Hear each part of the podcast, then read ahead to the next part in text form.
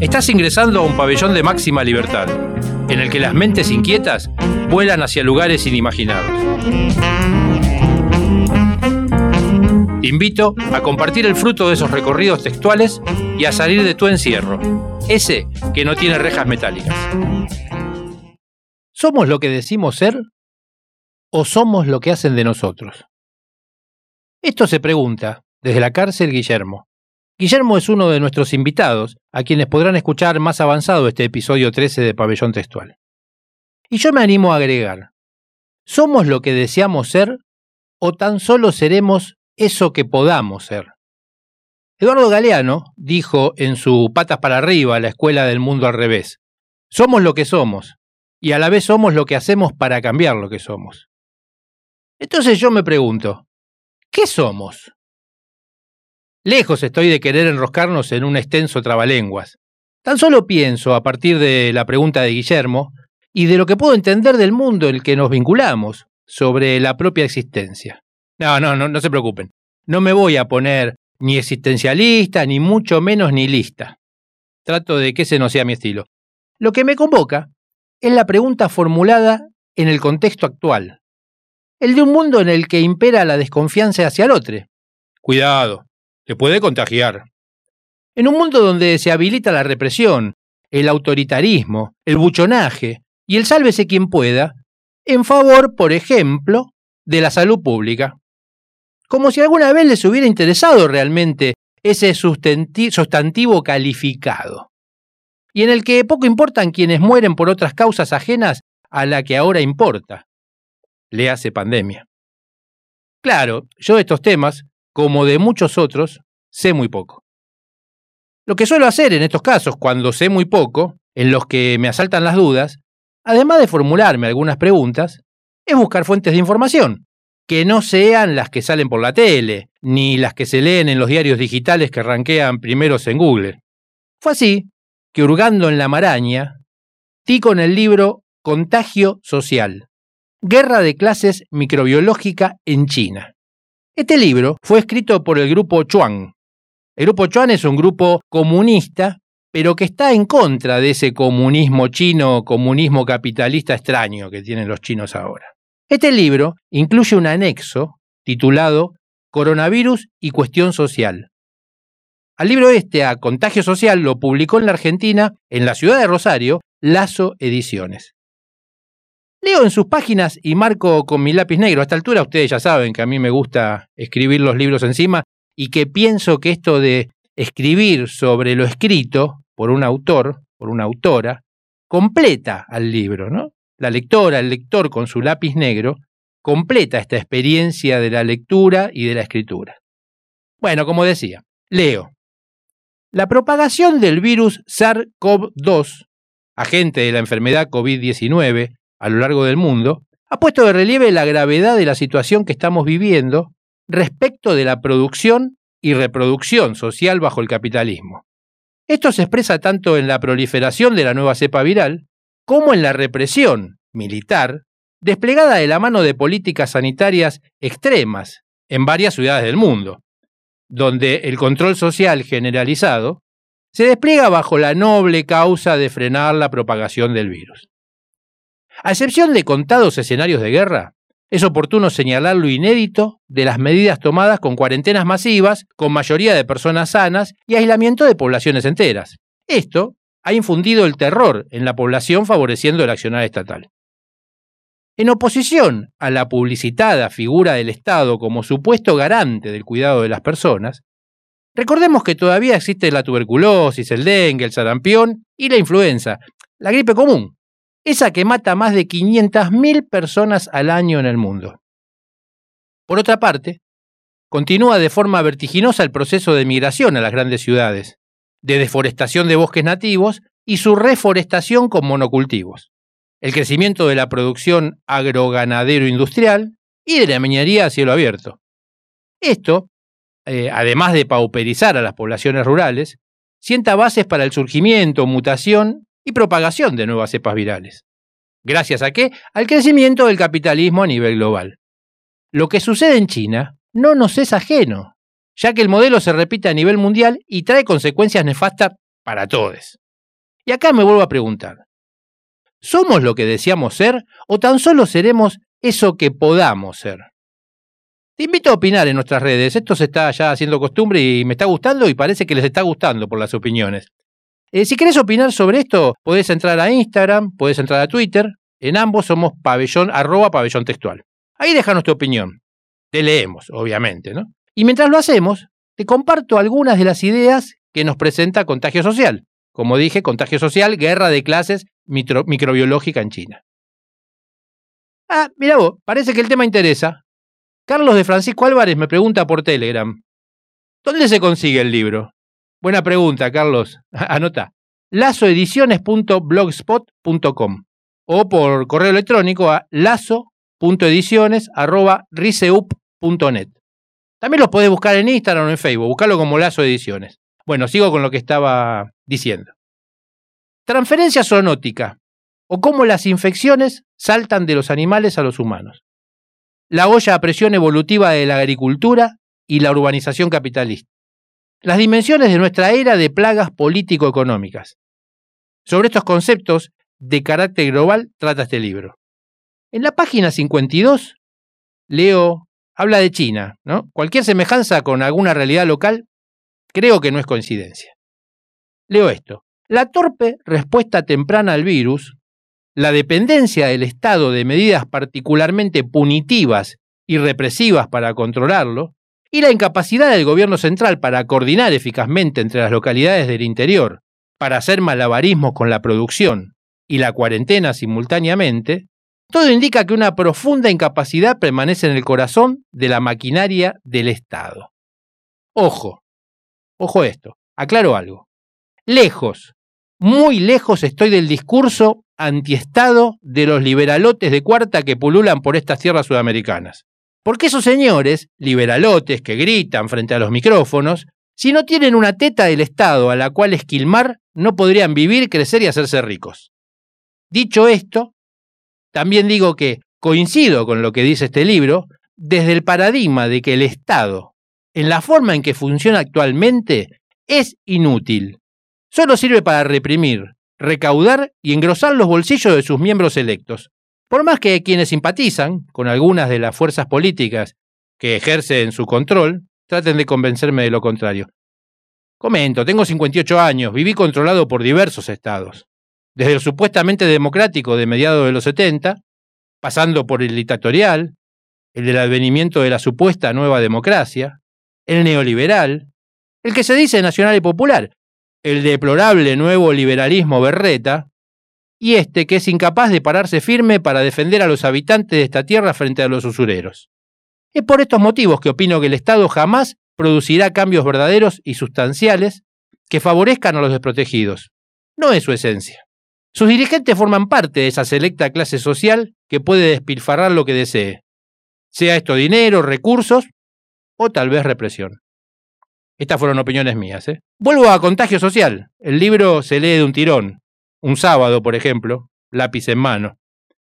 Para completar la experiencia, les invito a escuchar unas palabras que nos llegan de los responsables de las Ediciones, a quienes agradecemos por acercarnos la posibilidad de conocer otro punto de vista sobre la pandemia y sus consecuencias.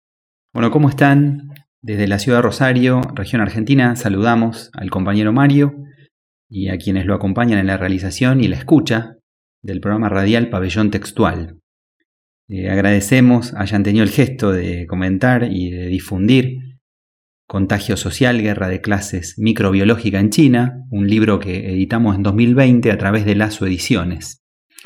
Y bueno, este mensaje intenta poner en contexto eh, esa lectura y la reflexión que surja a partir de la misma y celebrar este, este pequeño encuentro con ustedes. Eh, les contamos que Lazo Ediciones es uno de los proyectos simultáneos eh, que llevamos a cabo en la biblioteca Alberto Giraldo, junto con otros tres formatos difusivos, la revista Cuadernos de Negación, el boletín La Oveja Negra y la audición Temperamento Radio. La nuestra no es una editorial donde se publiquen textos con lo que estemos 100% de acuerdo, sino que Difundimos lectura de crítica radical y fundamentalmente movilizadoras de la acción y el pensamiento. Eh, decimos también que en la página de la editorial subimos todos los libros del catálogo en PDF para descarga libre. Bueno, un poco la historia de, este libro.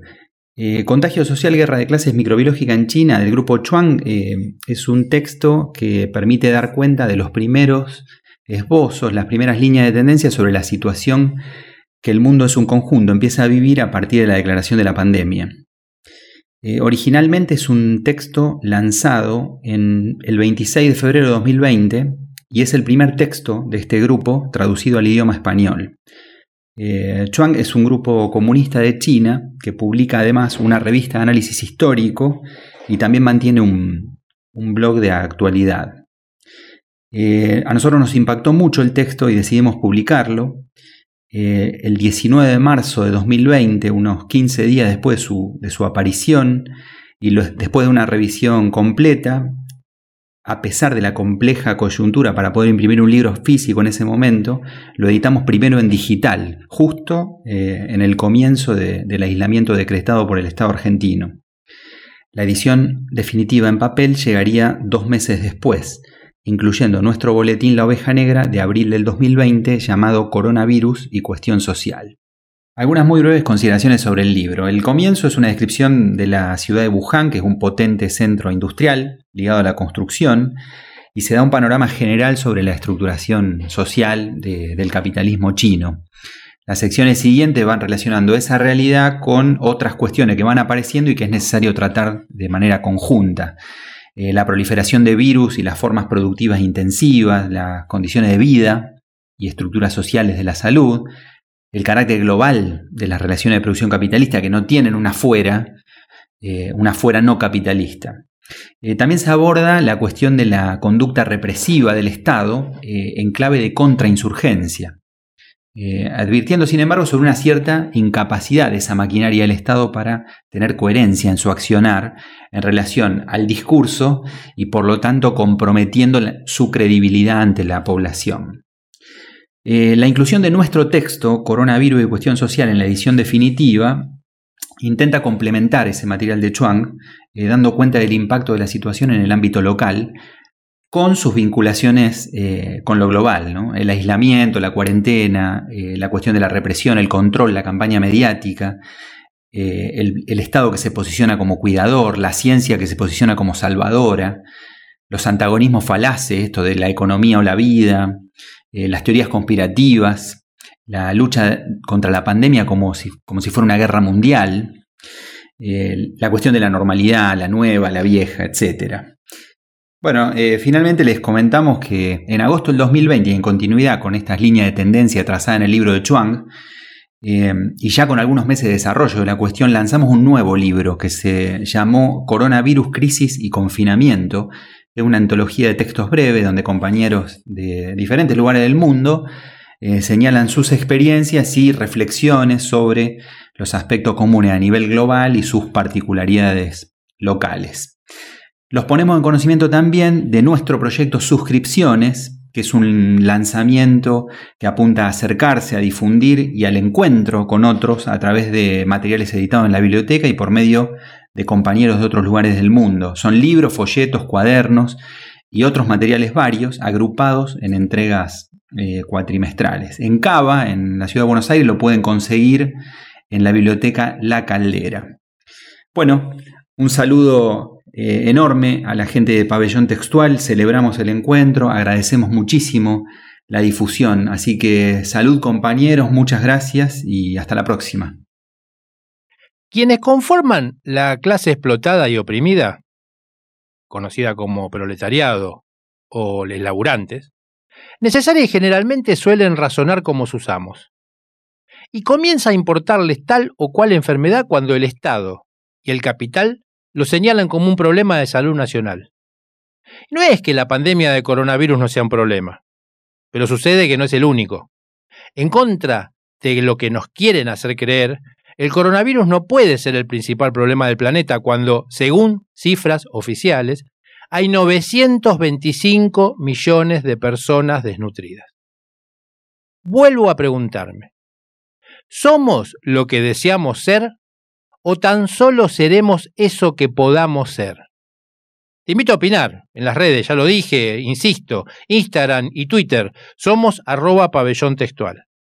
Mientras pensás y opinás, te invito a escuchar un poco de hardcore punk chino, de la mano de SMZB, B larga, banda nativa de la ciudad de Wuhan.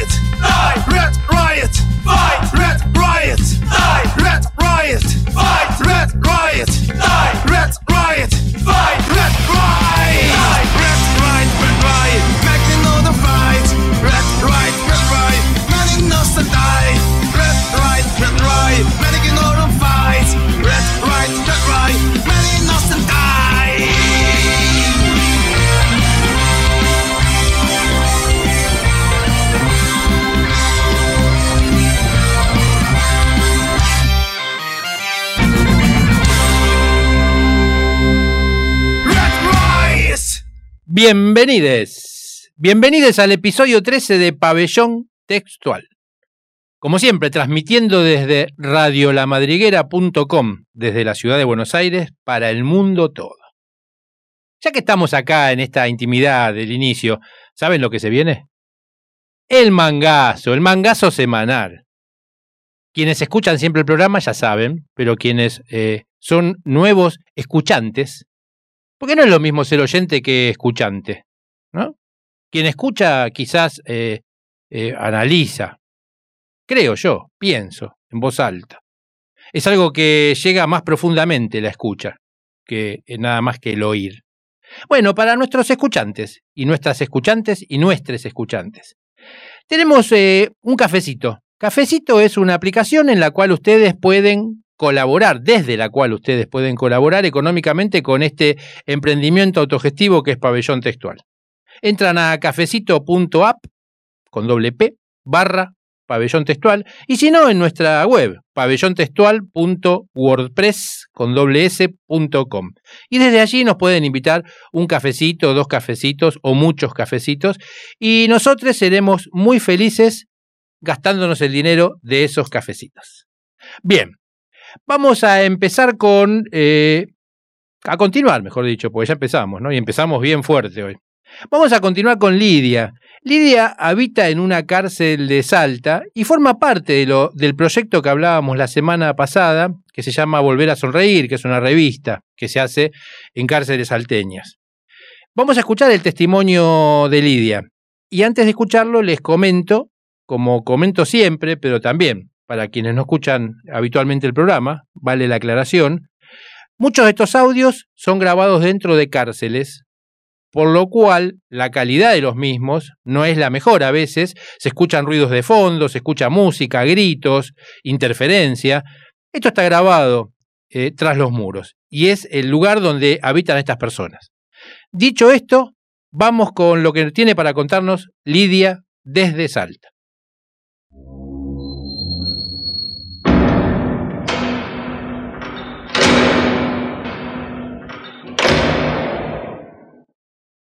Cuarentena que comenzó el 16 de marzo del 2020. La situación de detención se agravó por mi problema de salud, legal y principalmente por mi familia, por la ASPO, aislamiento social preventivo y obligatorio. No teníamos visita y no sabíamos por cuánto tiempo deberíamos, perderíamos el vínculo familiar de contar. Lo único que puedo hacer hasta el día de hoy es suplicar a Dios que bendiga y guarde de todo mal a mis seres queridos. El 18 de diciembre del 2020, por fin llegó mi juicio. Estuve procesado un año y cinco meses esperando que decidieran qué harían conmigo. Opté por el juicio oral porque me acusaban de cosas que nunca cometí. Quería aclarar esas falsas denuncias y tengo pruebas para comprobar que soy inocente. Pero faltando un mes de mi juicio, misteriosamente se desaparecieron todas las pruebas que tenía para mis defensas. Por eso, estuve obligada a agarrar el juicio abreviado Estuve muy tranquila durante el juicio porque solo Dios sabe mi verdad. No importa lo que piensen los demás, solo voy a rendir cuenta y pedir perdón a Jehová, mi hijo, mi, mi sobrino, mis padres, mi hermano, por haberlo decepcionado la baja decisión que tomé por, el, por la cual estoy detenido. Ese lugar me hizo más fuerte. Aprendí a no pensar solo en mí, a controlar mis impulsos, a pensar antes de accionar, a ignorar a los prejuiciosos y las, y las provocaciones tanto de las internas como del personal. No me voy a rebajar a los que me hostigan verbal físicamente. La mejor arma para defenderse y sobrevivir en este lugar es la palabra de Dios. La vida es una calecita, toda vuelta, nadie está exento de ese lugar. Todos cometemos errores y los que piensen o se crean perfecta que tiene la primera piedra. Aprendí a valorar la vida, un abrazo, una palabra de aliento de sus seres queridos y decirles cuánto uno lo ama. Perseverar y no desesperar que todo llega conforme a la voluntad de Dios, que todo se puede, nada es imposible. No pienso alejarme de Dios, pase lo que pase. Él me da fuerza, paciencia y sabiduría.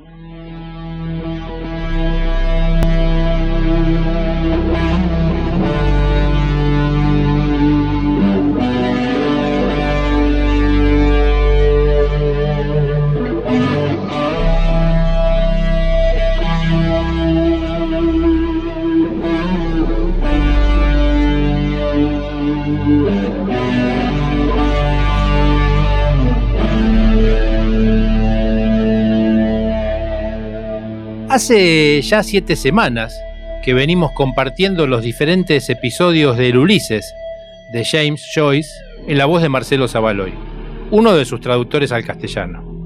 Stephen Dedalus, Leopold Bloom y Molly Bloom son quienes guían este recorrido irlandés, que por más que muchos insistan en que es un ladrillo difícil de digerir, como venimos comprobando semana tras semana, es en cambio, una novela más que atractiva, con ciertos toques de humor, y que para mi gusto nos invita a leerla lápiz en mano. Les dejo directamente con Marcelo, que es quien sabe mucho más sobre ella.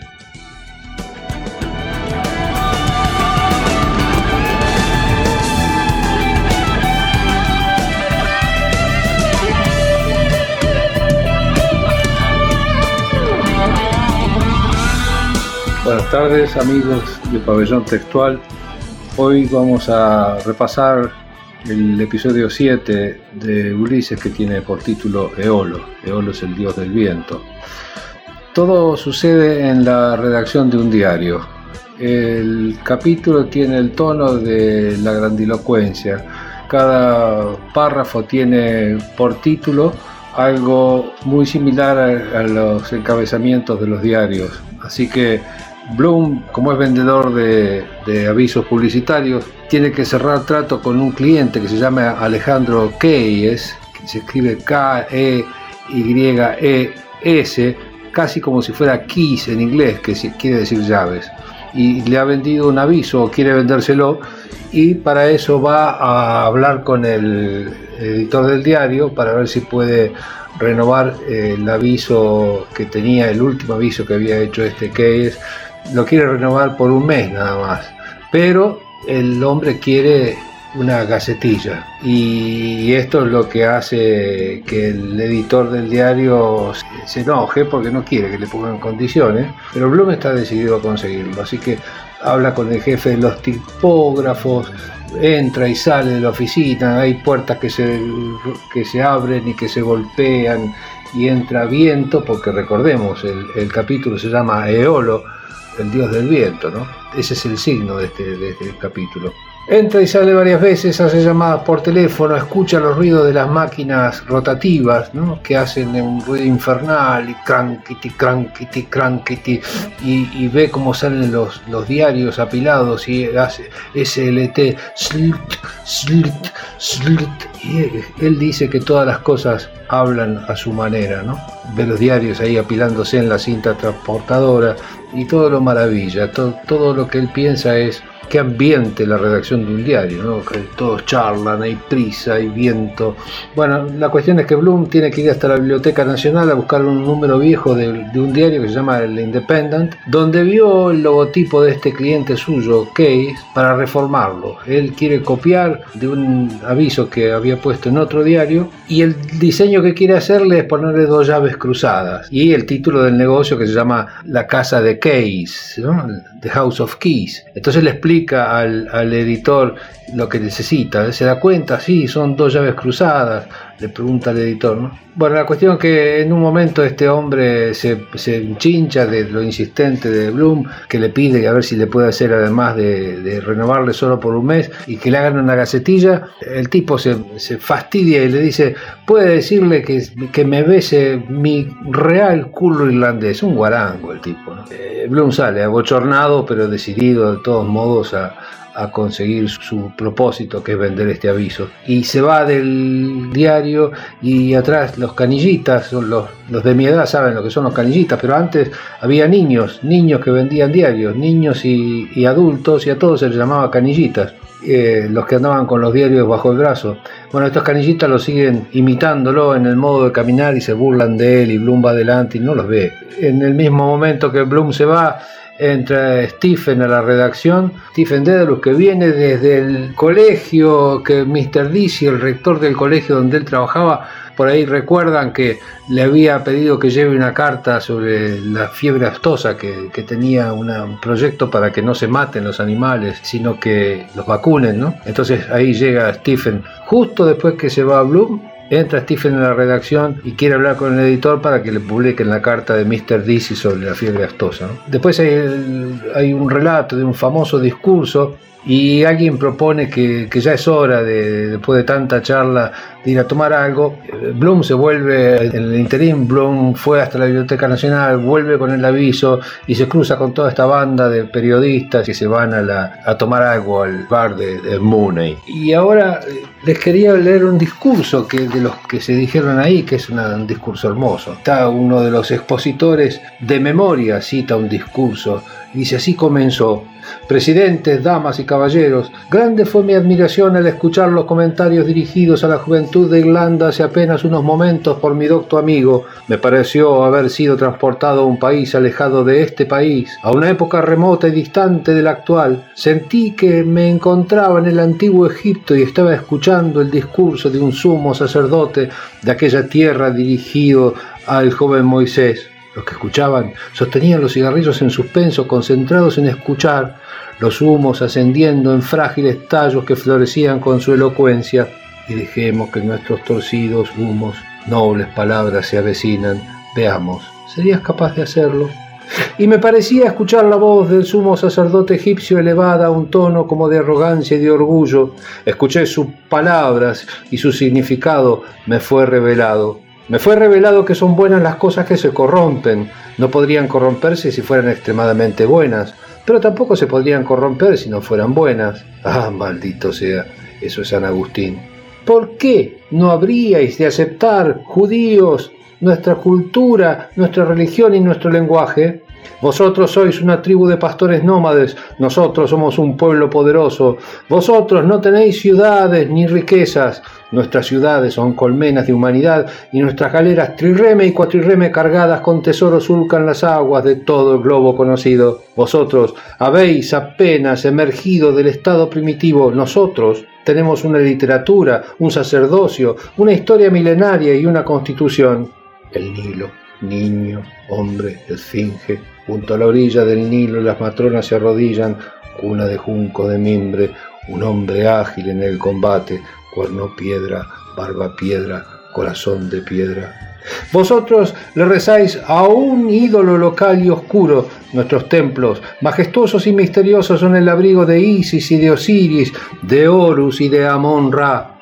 Los vuestros, servidumbre, temor reverencial y humildad. Los nuestros, el trueno y los mares. Israel es débil y sus hijos son pocos. Egipto es una multitud y temibles son sus armas. Vagabundos y jornaleros se os llama. El mundo tiembla ante nuestro nombre. Mudo eructo de hambre le cortó la palabra. Sobre él alzó la voz con dureza. Pero damas y caballeros, si el joven Moisés hubiera escuchado y aceptado esa concepción de la vida, si hubiera inclinado la cabeza e inclinado su voluntad e inclinado su espíritu ante tan arrogante admonición, nunca habría sacado al pueblo elegido de su casa de esclavitud ni habría seguido la columna de nubes durante el día, jamás habría hablado con el Eterno en medio de los relámpagos en la cima del monte Sinaí, ni habría descendido jamás con la luz de la inspiración brillando en su rostro y sosteniendo en sus brazos las tablas de la ley, grabadas en la lengua de los que estaban fuera de la ley. Concluyó y los miró disfrutando el silencio. He finalizado por hoy. Nos veremos nos escucharemos y nos estaremos conectando la semana próxima. Que les vaya muy bien.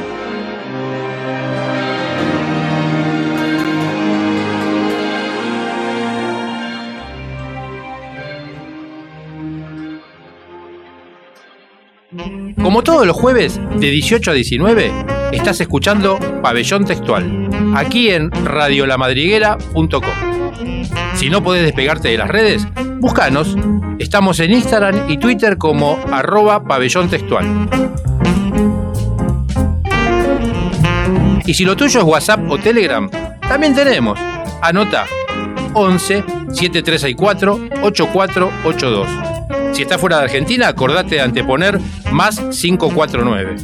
11 7364 8482. Qué lindo que se escuchara a Marcelo Zavaloy. Eh, me comenta eso Cecilia por mensaje de una red social de estas conocidas, por...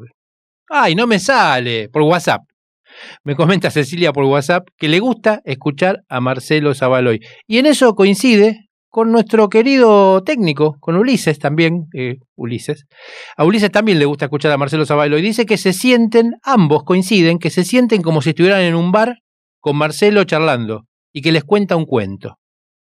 Es maravilloso eso. Y eso pasa gracias a la radio, porque la radio te permite esto, estar escuchando a alguien e imaginarte cosas. Respondo a un par de mensajes.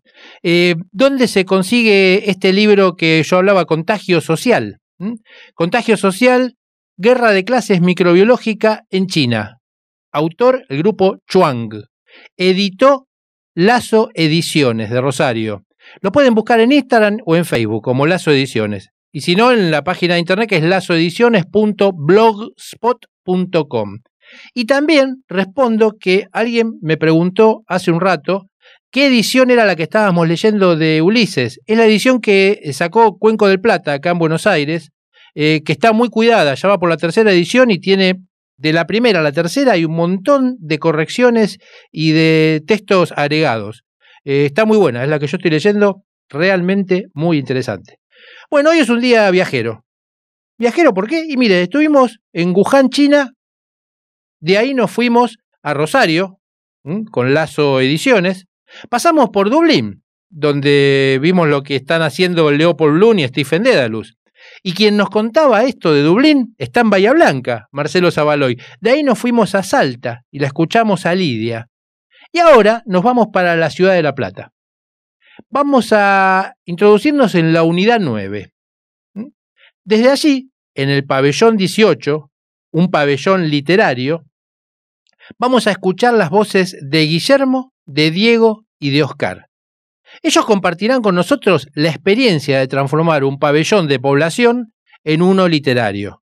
Recuerden que yo conté una vez lo que era un, pabellón de población.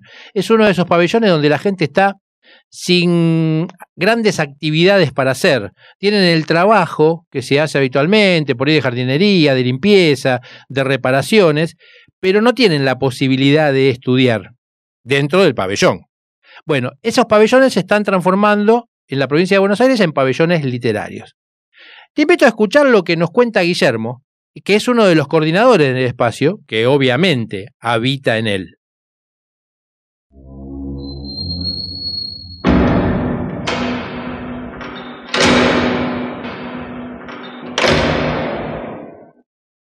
Hola Mario, gracias por eh, invitarme a tu programa. Mi nombre es Guillermo, estoy en la unidad 9, pabellón literario Mentes Libre. Bueno, yo acá llegué en el 2017 y digamos que cuando llegué acá era un pabellón común, como todo. La gente salía a trabajar, uno cortaba en el pasto, el otro trabajaba de rancheros. Bueno, se hacían distintas actividades. Yo caminando con un amigo que hoy es coordinador también, Claudio Acevedo Mesa, le dije que lo que tenía en mente es quería armar un taller literario en la cual podamos acá en el pabellón tener computadora, de, poder explicar libros, filosofía, que todos los chicos que no sepan leer ni escribir que puedan aprender acá.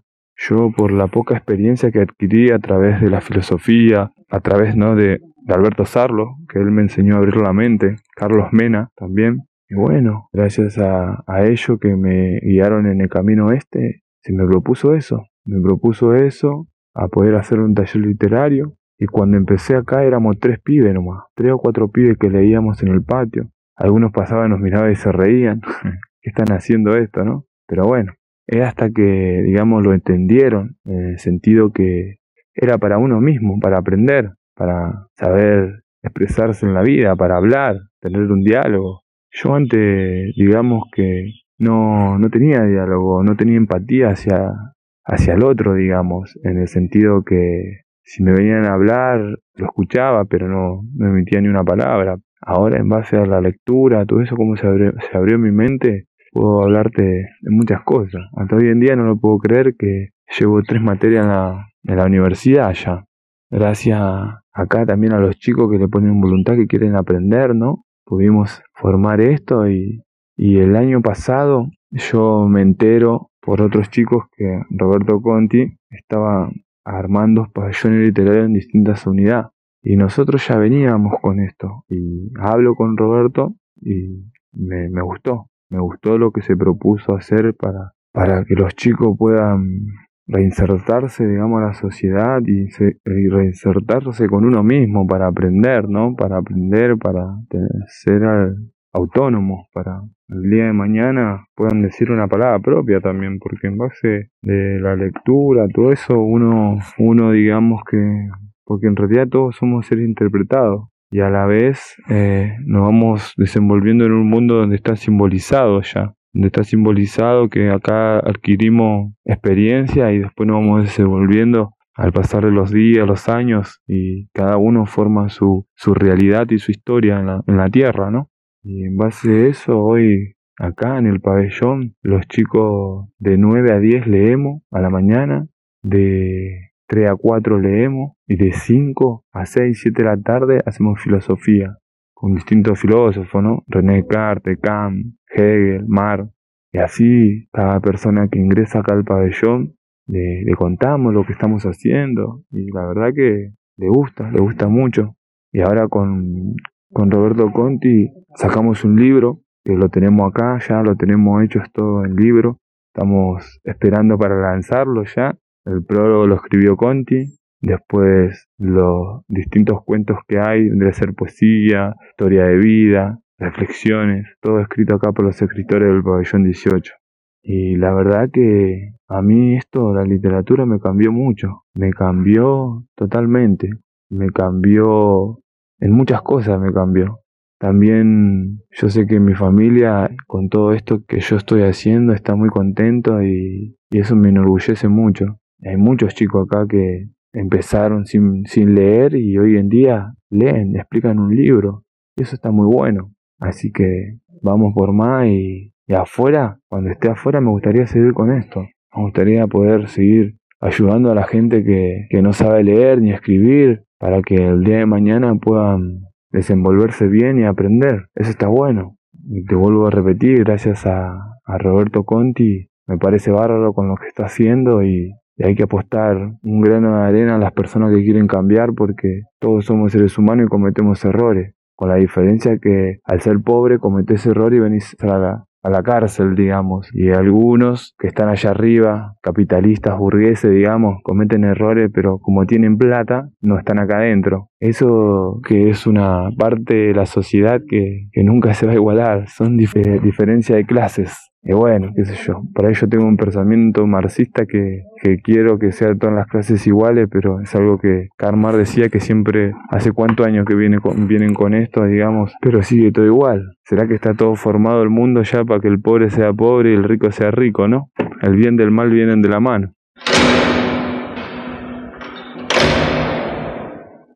Bueno, le voy a leer algo que escribí, espero les guste. Catástrofe mental es el título. La emancipación es un valor por cual vale la pena luchar. Creemos que podemos caminar con soltura por senderos de piedras, pero no. Ese no es el fin a seguir, sino es solo una ilusoria.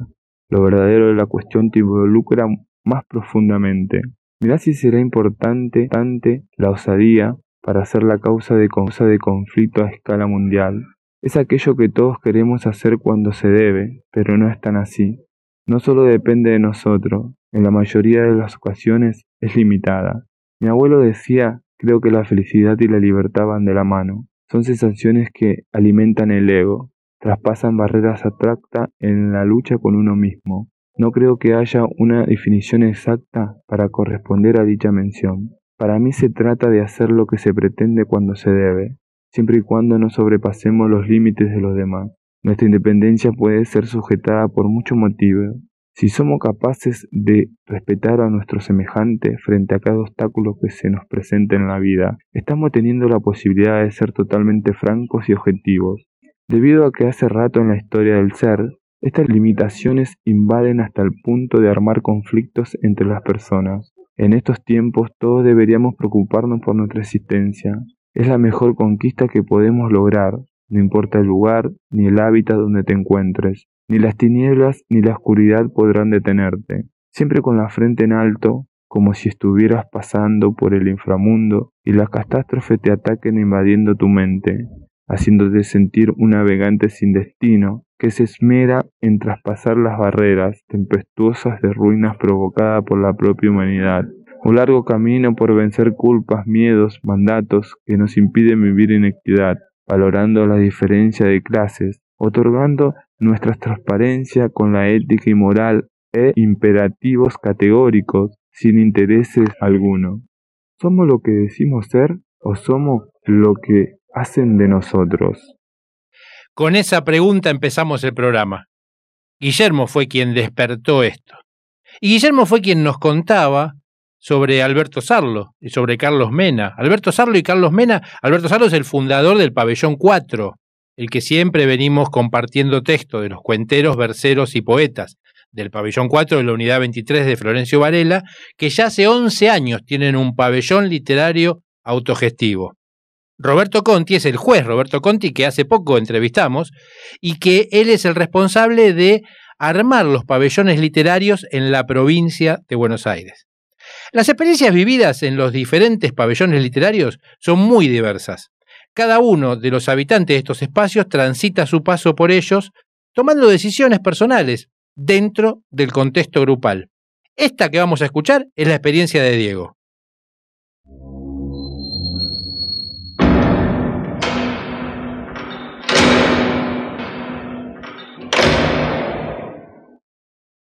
Hola, buenas tardes. Bueno, desde ya doy las gracias por la invitación con respecto al taller, lo que era para nosotros, lo que significa el taller y yo quiero decir que para todos es una salida, camino al conocimiento y para mí en lo personal me sirvió mucho, me ayudó, yo soy estudiante universitario y como le dije en su momento a un maestro que yo no podría estar delante de él rindiendo una materia si no hubiese adquirido en mi vida el hábito de la lectura y el conocimiento que, que trae todo lo que conlleva eh, conocer los libros, conocer los nombres, conocer los personajes, conocer las historias, muchas que he leído, reales, ficticias, acción, ciencia ficción, novelas, cuentos, eh, poesía, todo, todo, todo, historias, historietas, porque hasta los diarios me leí. Algo que me gusta y que hago ya hace mucho tiempo. Desde chico, diría yo, desde que aprendí a leer, deletreando, de a poco, siempre me llamó la atención el mundo de las letras. Así que particularmente para mí es eso. Y el taller es tener una herramienta más para expandir más lo, que a mí me gusta, ¿no? Y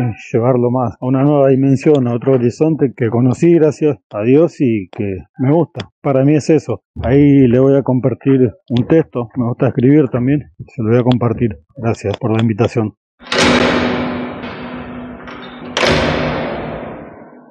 Texto se llama El mundo girando a contramano y dice así. Hoy pasó a mi lado, la vi girar tan veloz ella iba. Desde su creación siento que se la ha visto tan insignificante. Uno suele verla y tiene geográficamente muchas medidas. En ella se mueve un niño con su monopatín, una niña en sus rollers o el abuelo en su bicicleta. Yo pienso, me remonto al pasado más precisamente al comienzo a su creación, y me pregunto, ¿cuál fue su fin realmente? Supongo que eso está a la vista, y creo consentir con todos en que fue mover el mundo ya que sin esta no podían mover sus productos. Estos eran comestibles, lienzos, zapatos, materia prima para la elaboración de otros, etc., con el fin de poder transformarlos para la supervivencia humana, buscando un mejor porvenir, ya que en esas épocas era muy complicada la existencia de muchos. Pero como toda causa trae sus efectos, esta se utilizó siempre para más. En ella se movió por primera vez el tranvía, se usó para aviones y avionetas. También fueron utilizadas, pues sin ella no se podrían ascender ni descender. Grandes camiones con cargas muy pesadas se movieron gracias a ella. En la Primera y Segunda Guerra Mundial, todos los tanques, tanquetas y otros tipos de vehículos también cumplieron su función gracias a ella. Así, hasta el siglo que transcurre hoy en mi presente, en ella siempre se movió el mundo. Mi mundo, tu mundo, o el del que la mueve. En fin, sin ella muchas cosas no se podrían haber realizado nunca. Hoy todo gira en torno a ella, como gira el mundo alrededor del Sol, según algunos paradigmas, los que quedaron como verdaderos. Ahora bien, ¿quién me impide a mí en esta mañana tener mi propia teoría? En esta podría yo argumentar que el mundo gira en ella. Diría que por tal y tal motivo, por los que unos dirían, sí, es verdad. Otros dirían, no, está loco, infame, ¿cómo puede? Está loco. En fin, señores, ganaría el paradigma que esté del lado, o mejor dicho, de la parte más fuerte de la refutación. Y sería esta la que mueve el mundo, este en el que giramos todos y que nadie pareciera percibir como metafóricamente e indirectamente gracias a ella vivimos y nos vamos. Esta está representada en muchas figuras del día a día, pasando desapercibida. No llama la atención nunca, y nunca lo hizo. Eterna y sumisa siempre vivió desde su creación. En nuestro mundo se inmortalizó. Como un triste esclavo, las peores situaciones soportó. Pasando a su lado un perrito callejero, su descarga de orina vació, y como si nada su camino siguió, mostrándome que para este ella en algo su atención llamó marcándome, más allá del uso que se le dio, sea para bien o para mal, en concreto y sin dudar, el mundo en ella se movió, y por muchos siglos así seguirá. El que la mira a simple vista nada verá, seguramente, ni percibirá, por lo que nada que agradecer tendrá. Yo hoy que la pienso deseo hacerle un altar. Unos dirán que estoy loco, otros que dejé de razonar, que perdí la razón, la cordura, etc. Que cómo voy a hacerle un altar. Yo solo pensaría que entre tantos locos soy solo uno más. Quise aprovechar estos testimonios, vivencias, lecturas, de estas tres personas que conviven en el encierro y que comparten un espacio de creación y aprendizaje, para tratar de comprender, junto a vos, escuchante amigue, estas otras realidades que también forman parte de la sociedad en la que vivimos. Escucha al Oscar, Él también nos acerca a lo suyo.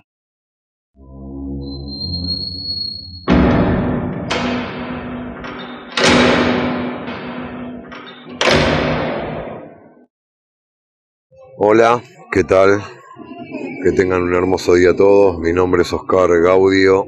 Soy coordinador del pabellón literario Mentes Libres, el pabellón número 18, acá ubicado en la unidad número 9 de La Plata. Bueno, acá enseñamos filosofía, alfabetización para las personas que no saben ni leer ni escribir, damos autismo, literatura, hacemos cuentos, poesías, poemas, tenemos libros ya para publicar, es un lugar donde los privados de la libertad pueden salir de lo que es la vida rutinaria carcelaria y expresarse tal cual son libremente en un ambiente de compañerismo y de libertad mental. La libertad no pasa por lo físico. Creo que hay gente en la calle que están más presos que nosotros. Pero lo que logramos acá en unión, en grupo, es con esfuerzo y perseverancia sacar lo sano, lo que no está contaminado, los mejores recuerdos de nuestra infancia y ponerlos en una hoja. También la tristeza, la nostalgia, los desatinos de la vida, los errores que cometimos y las malas elecciones de vida que tomamos, pero este camino de la filosofía y la literatura nos lleva por un buen sendero al cual creo que la meta de llegada es con un buen fin y es el cambio interior. No lo hacemos por esperar algún beneficio judicial, el beneficio es para nosotros mismos y para nuestras familias que siempre nos acompañan, sean nuestros hijos, esposas, padre, madre, hermanos y la gente que uno elige de la vida. Nada, estamos muy felices, muy contentos de tener la oportunidad de expresarnos a través de este medio de la radio. Muchas gracias Mario por darnos la oportunidad de tanto tiempo silenciados que estuvimos, que solamente en los medios de comunicación muestran lo malo de la gente privada de la libertad y no verdaderamente lo que uno hace para reinsertarse socialmente, lo cual lo tendría que hacer el Estado y el servicio penitenciario. Pero bueno, nosotros contribuimos con nuestro grano de arena porque creemos que es el camino correcto a seguir para que el día que llegue nuestra libertad física, poder mantenernos afuera. Muchas gracias para todo y espero que disfruten y tengan conciencia de lo que hacemos.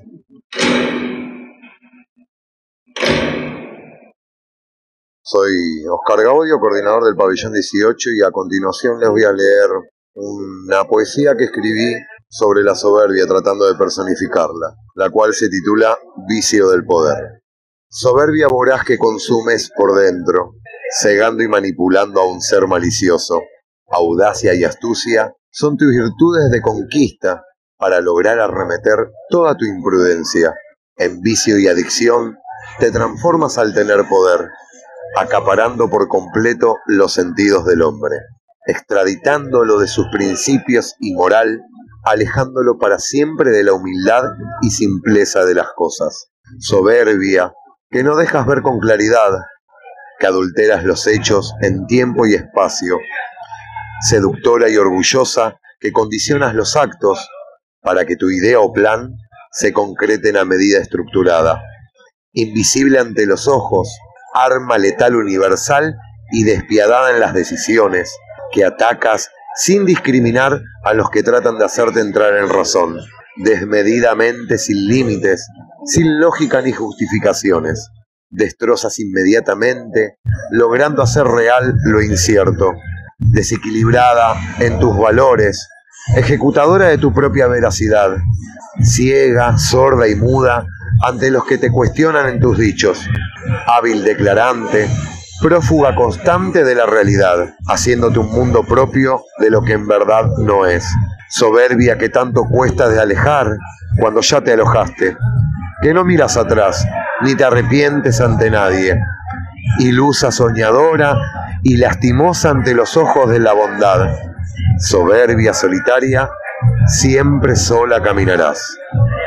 Muchas gracias. Pabellón textual. Mentes inquietas en libertad.